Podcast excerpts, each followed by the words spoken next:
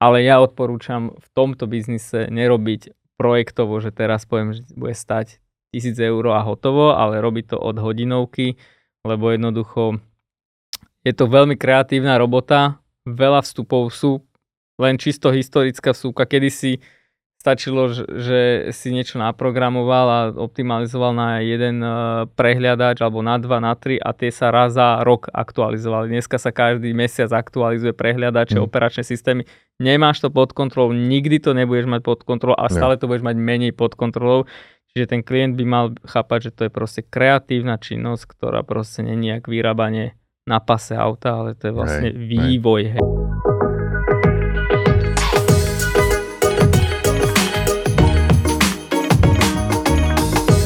Haló, haló, ja som Jabuko, tak mi hovoria, programujem, učím ľudí programovať, so mnou je tu Griši. Griši je CEO hybridného softwarového štúdia.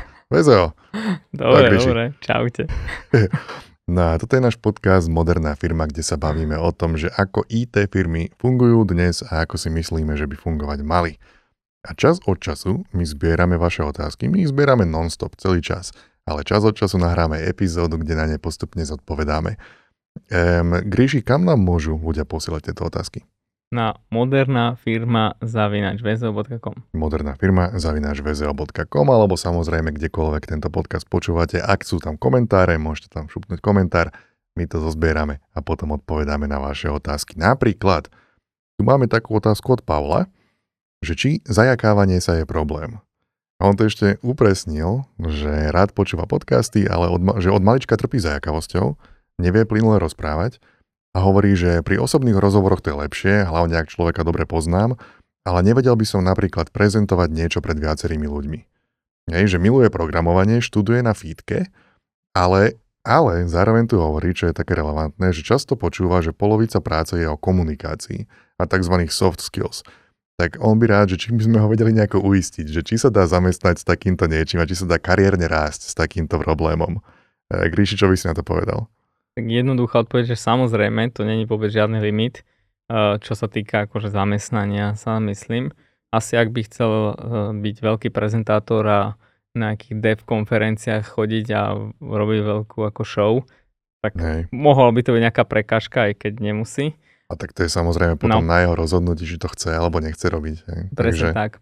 Ale čo ja tým myslím, že polovička práce je komunikácia, alebo že ten dôraz na tú komunikáciu, ja tým nemyslím, že vedieť plynule rozprávať, vedieť plynule rozprávať nie je komunikácia, ale je to, že vedieť zmysluplne svoju myšlienku akože odozdať a samozrejme pochopiť, že to je vlastne akože pre mňa časť akože tej komunikácie, že pokiaľ vie aj pomalom tempe proste povedať svoju myšlienku a odozdať to kolegom, tak to je úplne, že bezpredmetné, či to bude hovoriť zajakávané alebo nie. No a hlavne ako ono v tomto odvetví a v mnohých ďalších často tá komunikácia prebieha cez Slack alebo Discord, takže v týchto četovacích apkách si píšeš, takže nie je to vždy ani o rozprávaní, tá komunikácia ako taká. A plus akože normálne pracuješ s ľuďmi, nie? Vo firme. Áno. Čiže keď niekto vie, tak sa nebudú ťa nútiť postaviť sa pre celú firmu a dať nejakú prezentáciu alebo čo. Ak áno, tak odiť. Nechceš byť v takej firme.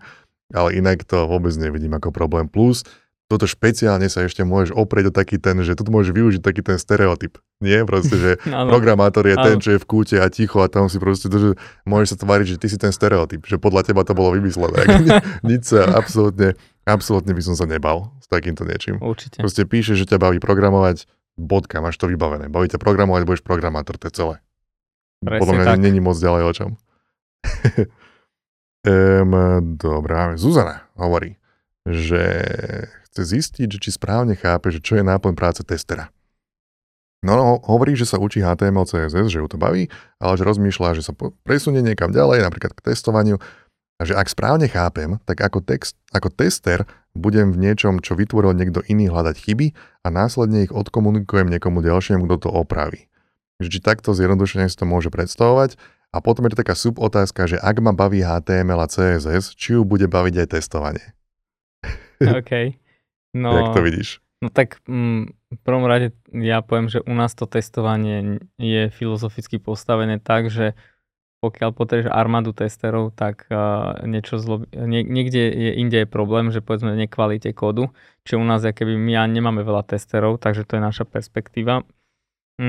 Takže z nášho pohľadu akože je to, ten tester je v podstate že buď programátor, ktorý si pozerá akože kolegov kód a proste feedbackuje ho, aby ho refaktoroval a opravil, čiže skôr to taký strategický tester, ale ona si myslí toho človeka, ktorý hľadá tie chyby a v podstate u nás túto rolu robia viacerí ľudia, že nemáme dedikovanú rolu, že robí to napríklad product owner, robí to klient, robíme to my, čiže je to skôr, že nehľadáme akože úplne, že chyby, ale skôr, že kde je také, že povedzme bugy, že nejaká technikália, ale hľadáme, že kde sa ten klient zasekáva. Ale v štandardných firmách, čo je poznám, tak v zásade tester je ten, samozrejme rôzne úrovne od toho, že kto hľadá tie chyby, až po programátora, testera, ktorý píše skripty, ktoré automaticky testujú scenáre a to už je v podstate programátor, ktorý len robí testovacie scenáre. Hej. No to je taký ten akože, keď to zjednodušíme, to úplne základné rozdelenie je toto, že proste je manuálny tester a potom je tzv. Automatizované testovanie. A zjednodušenie znova. Manuálny je ten, kto akože naozaj ťuká do tej apky a skúša, či to vracia správne výsledky a tak. A prípadne na webe, hej, to robí. A potom automatizované testovanie, to presne ako hovoríš, to je doslova už programovanie. Kde ty akože, ako keby naprogramuješ toho človeka, vieš, že, lebo keď tvoja aplikácia má 1000 gombíkov, ktoré môžeš stlačiť, tak nebudeš ich mágať po jednom a sledovať to očami, hej. To už je skôr na také tie veci, akože či je to príjemné na používanie, alebo tak, vtedy potrebuješ naozajstného človeka, ale sú veci, ktoré sa dajú zautomatizovať. Napíšeš skript, ktorý odstláča tých 1000 gombíkov a ty mu napíšeš, že očakávam takýto výstup, že sa mi vráti a potom ho porovnáš. Naozaj sa to aj stalo? Čiže toto sú dve rôzne veci. Jedno je programovanie, druhé nie je programovanie, ale ja si skôr myslím, že vzhľadom na tú subotázku, že ak ju baví HTML a CSS, či ju bude baviť aj testovanie, to sú také dve dosť rozdielne veci, by som povedal. Lebo HTML, CSS to môžeš brať úplne tak mechanicky, že ty vidíš, ako to má vyzerať a mechanicky akože vytváraš podľa dizajnu, ktorý ti bol, dajme tomu, dodaný, vyrábaš ten výzor toho, ako tá stránka bude existovať. Kdežto toto testovanie vyžaduje možno skôr také možno abstraktnejšie alebo logickejšie rozmýšľanie v tom, že ty si musíš vedieť predstaviť všetkých milión spôsobov, ktorými tá apka môže zlyhať. A tým pádom potrebuješ aj nejaký taký viac chápať tomu, ako tie aplikácie samotné fungujú zvnútra. Avšak to je samozrejme vec, ktorú môžeš získať počas toho, ako budeš pracovať ako tester. Čiže videl by som to ako dve relatívne odlišné veci a odlišné prístupy rozmýšľania k tomuto, ale rozhodne sú to veci, ktoré sú prepojené a môžeš z jedného preskočiť na druhé, nič sa nestane, keď to vyskúšaš a zistíš, či to je pre teba alebo nie je.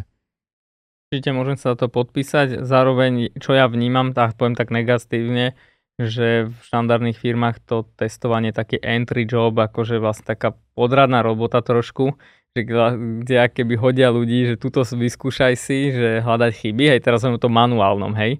A z toho sa aj keby tie ľudia migrujú, povedzme, do toho programu. Čiže keď ty si už v podstate v tom formatovaní, nie si úplne asi v tom programovaní, tak v takomto pohľade by to asi, pokiaľ nejdeš do toho programovania tých testov, tak hľadať chyby, akože nemusí ťa to baviť, hej, ale môže, to je zase o tom človeku, ale ja by som sa na to pozeral skôr, že kam sa chceš ty dostať, ako to, že či to je, bude ťa, akože, či to je príbuzné, alebo nie, to je v zásade úplne jedno. Možno teba bude baviť hľadať ostatných chyby, lebo sú aj takí ľudia a tým pádom to je najlepší job na svete, hľadať chyby pre ostatných. Ale ak si kreatívny človek, tak poviem, ten testing na úrovni tohto tu akože v jednom momente každého začne ubíjať, že hľadať non-stop furt tie chyby proste v iných projektoch. No ale ako ono už v dnešnej dobe, keď máš DevOps a čo, takže je to už komplexná vec a naozaj ono to nefunguje to tak, že by to mal byť nejaký krôčik k programovaniu, je to akože naozaj skutočná robota, ktorú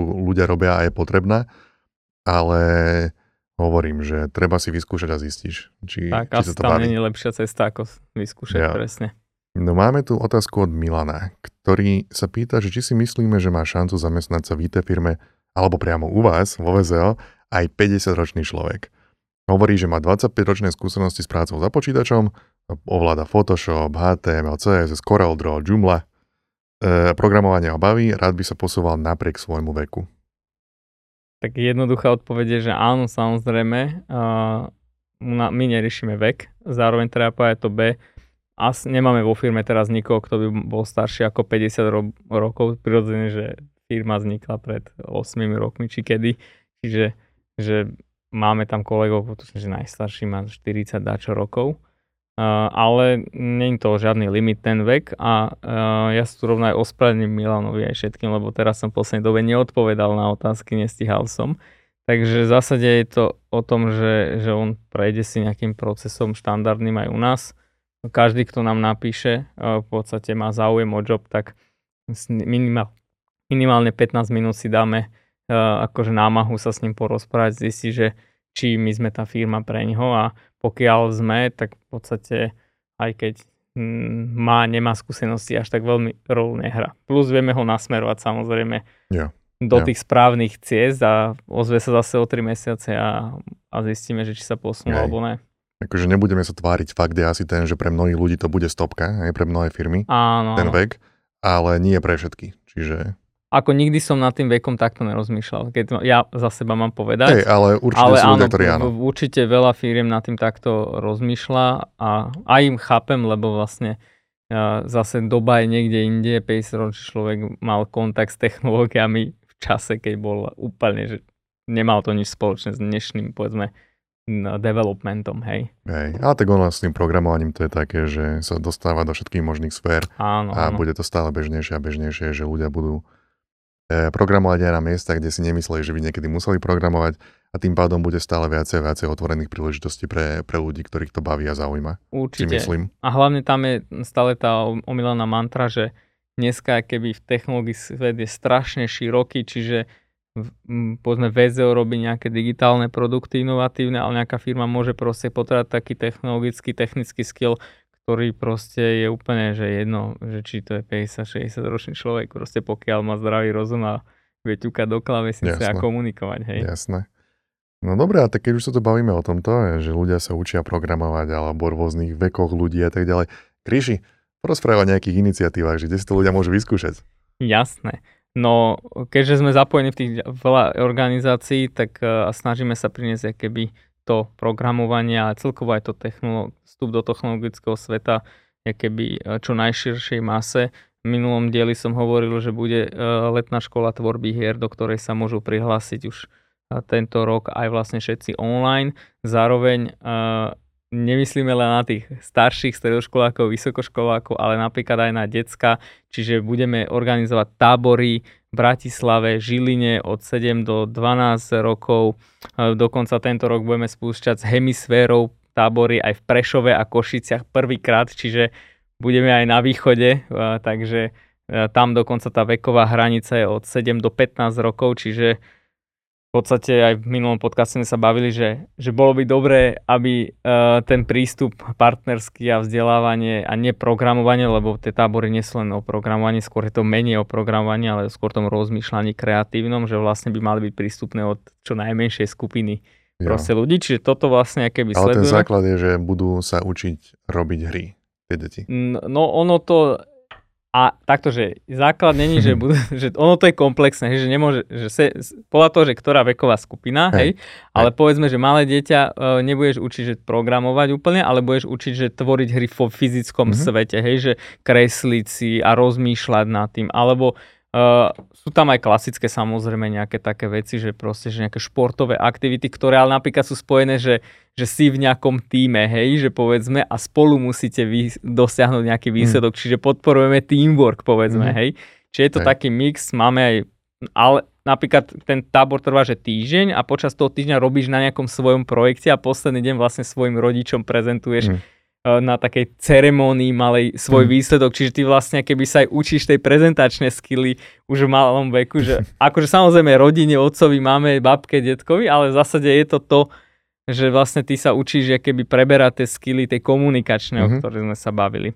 Čiže toto a hlavne Teraz to bude trošku, akože my to keby variujeme vždy, každý rok to urobíme trošku iné, hej, že spojili sme vlastne ten online svet s offlineom, že ty napríklad zbieraš aj že nejaké žetóny, povedzme, cez nejakú gamifikáciu, čiže vlastne keby máš to spojené aj, že ak v hrách, vieš, že postupuješ v nejakom leveli, tak vlastne aj v tom fyzickom svete postupuješ v nejakých leveloch a vlastne posúvaš sa dopredu. Hej. Ja.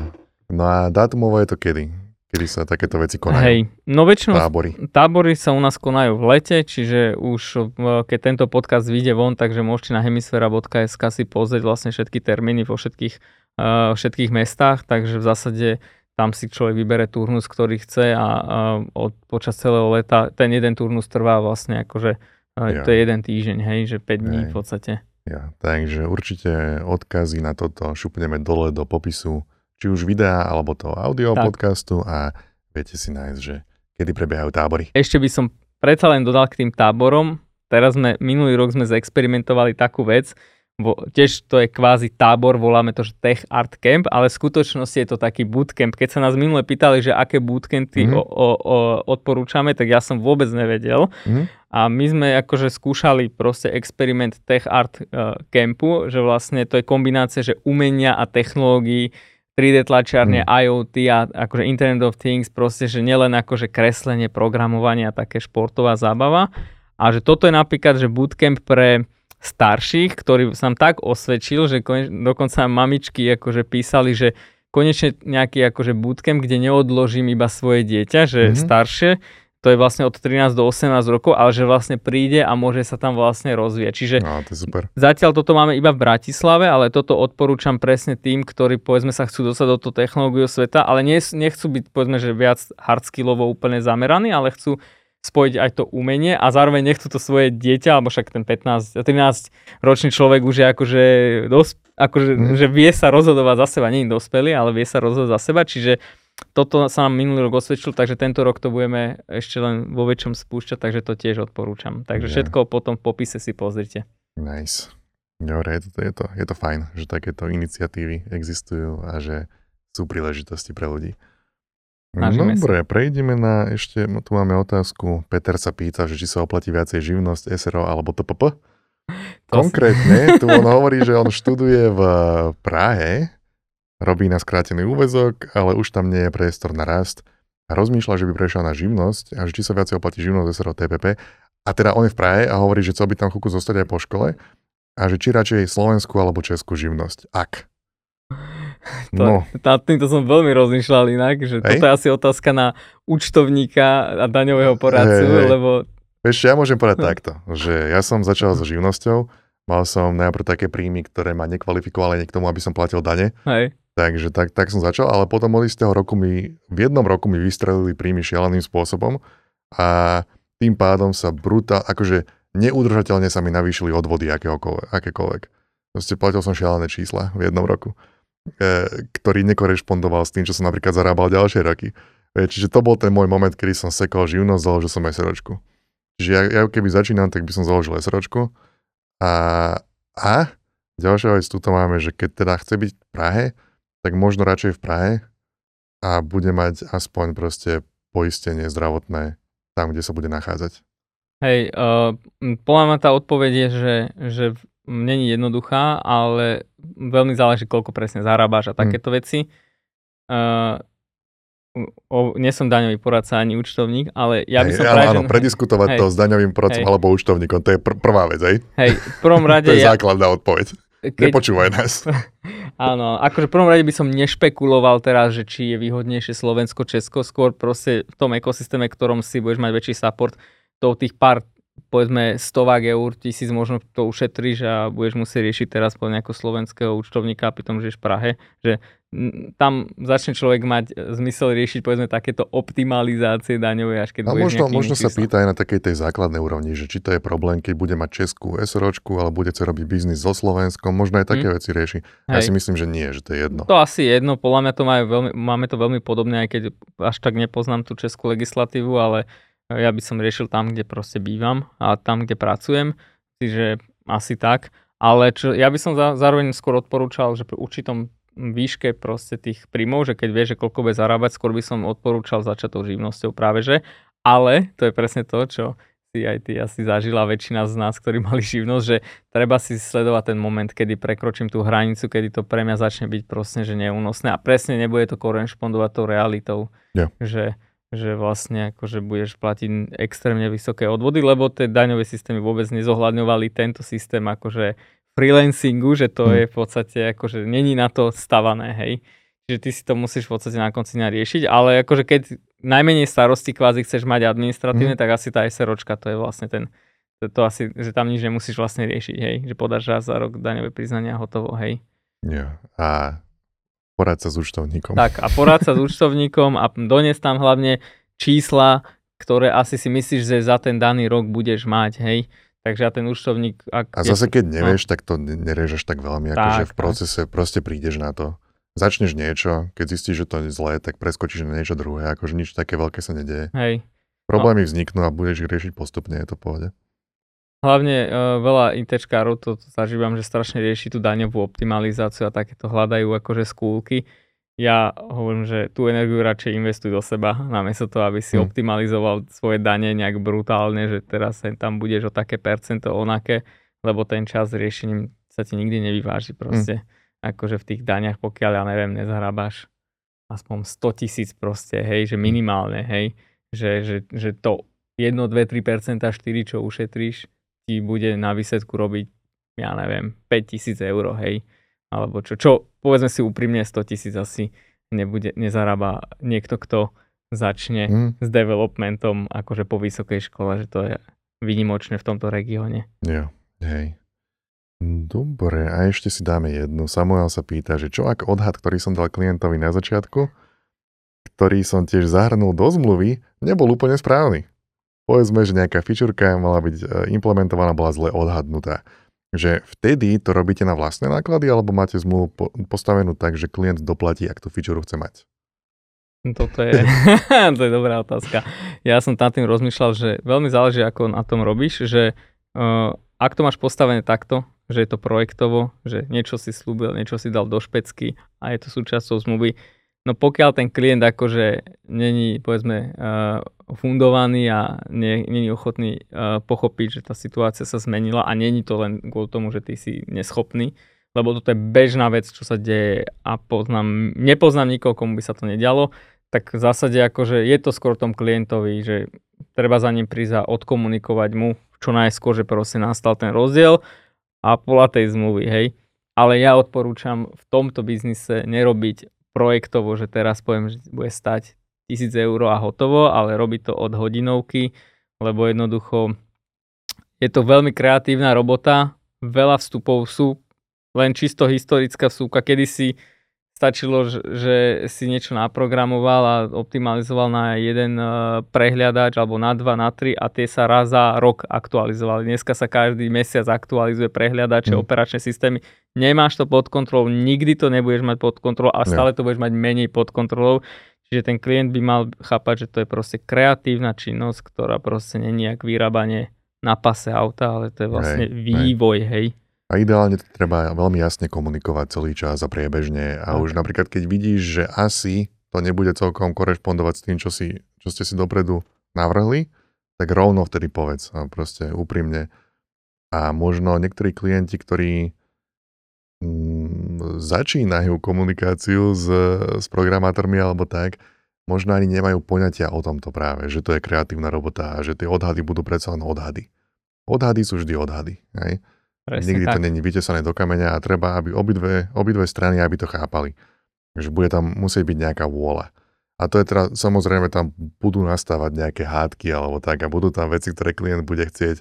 A možno nie len tie, ktoré ste si dohodli, ale navyše, lebo mu v procese toho vývoja budú napádať ďalšie a ďalšie veci. To je samozrejme. To je úplne, hej, a bude ich považovať, že ale tak samozrejme, že ich tam chcem mať. Čiže aj na túto stranu sa treba pripraviť.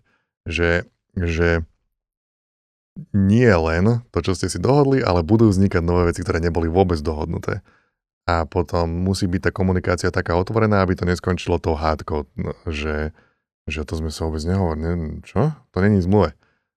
Veľakrát, keď je aj ten klient, že pozor neskúsený, ale že tá komunikácia je, že intenzívna a transparentná, tak akože Málo kedy sa nám napríklad už dneska stáva, že teraz klient chce, aby sme absorbovali všetku tú zodpovednosť na nás. Aj keď to máme nastavené od tej hodiny, aj nám sa stáva, že niektoré veci objektívne sme urobili, že zlé a sami proste na konci, keď fakturujeme klientovi, tak proste mu odčítame niekedy, teraz sme, ja neviem, 40 hodín v nejakom projekte dali, že na vlastné náklady, lebo proste objektívne sme vedeli, že sme to neurobili tak, ako by sme mohli a proste sme to tam priznali, hej, čiže to je o tom partnerskom prístupe, že tá kreatívna činnosť si vyžaduje taký partnerský prístup, že vlastne vy si jeden tím, vy spolu robíte a nemôže teraz, aj ten programátor samozrejme, ale aj ten klient, že teraz nemôže poď ukazovať, že ty si ten zlý a budeme sa navzájom ukazovať a dohadovať sa, že kto má aké náklady zniesť. No, na konci dňa spoločne znesete, či sa to páči alebo ne, lebo keď sa budeš hádať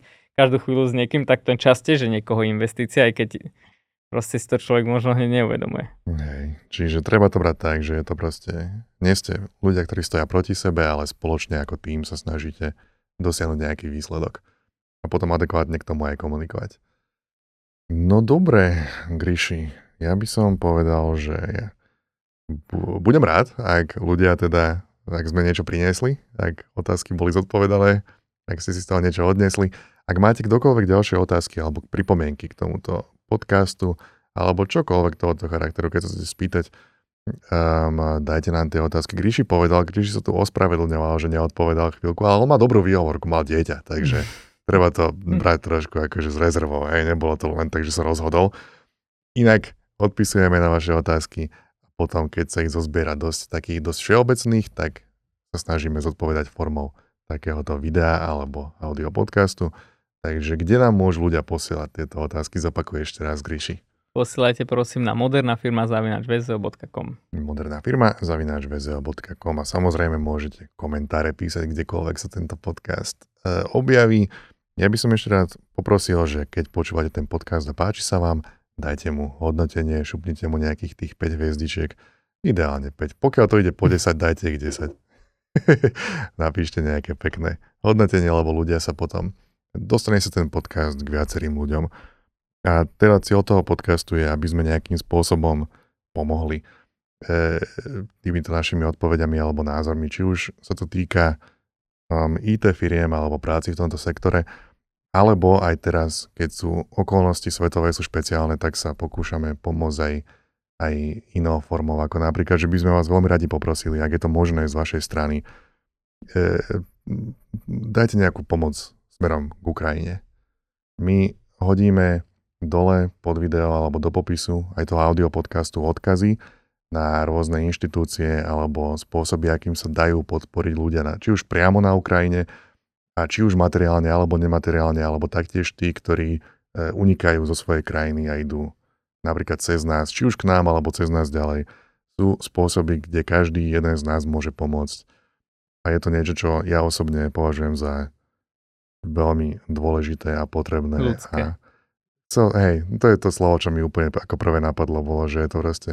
Ja túto situáciu, celý tento konflikt, alebo to, že vôbec otvárame takúto tému, ja osobne to nepovažujem ani za politický názor.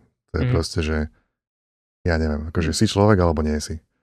Ja to s tebou zdieľam, takže však aj vlastne všetky tie aktivity, ktoré robíme, tak ja hovorím, že my sa snažíme pomôcť akože tej krajine a teraz v podstate potrebuje iná krajina pomôcť, aj keď nie sme tam, tak v podstate stále patríme, by som povedal, že medzi ten šťastnejšiu časť tejto planéty. A to je vec, ktorá sa môže zmeniť. Presne tak, to sa môže zmeniť jedného dňa, však aj nie je to len tak, akože, že Slovensko tiež jednu dobu najväčší počet utečencov v Rakúsku boli Slováci, takže tiež to nebolo tak dávno a hlavne by som povedal, že to je tá taká spoločenská zodpovednosť pomôcť proste tomu slabšiemu, lebo to, že niekto má nejaké možnosti, nejaké životnej situácii, nevždy je jeho zásluhou, alebo naopak. Veľmi často nie je. Väčšinou to nie je. Ja to poznám, však ja som z Arménska, takže ja som tiež prisťahovalec a síce veľmi dávno som už sem došiel, ale zase som došiel z rovnakých dôvodov, ako teraz tí ľudia utekajú. Hej. Takže ja vás tiež poprosím, aby ste, ak máte tú možnosť, tak podporte finančne ideálne. Ak nemáte možnosť finančne, tak podporte hociakým iným spôsobom, lebo tí ľudia to dneska potrebujú. Hej. Kým my sme v tej pozícii, že môžeme pomáhať, tak pomáhajme. možno jedného dňa budeme v tej pozícii, kedy my ju budeme potrebovať. A jednoducho, ako ľudia, posúvajme tú pomoc tam, kde je zrovna potrebná. Dobre, ale akože, keď sa vrátime do tohoto nášho bežnejšieho IT sveta. Bezpečného sveta. Hej, tak by som dal iba takú otázku na záver, Griši, že akože, veď keď už mať nejakú firmu, tak prečo nie modernú? Tak o trošku modernejšiu ako včera. Ja, dobre. Sláva Ukrajine, čať.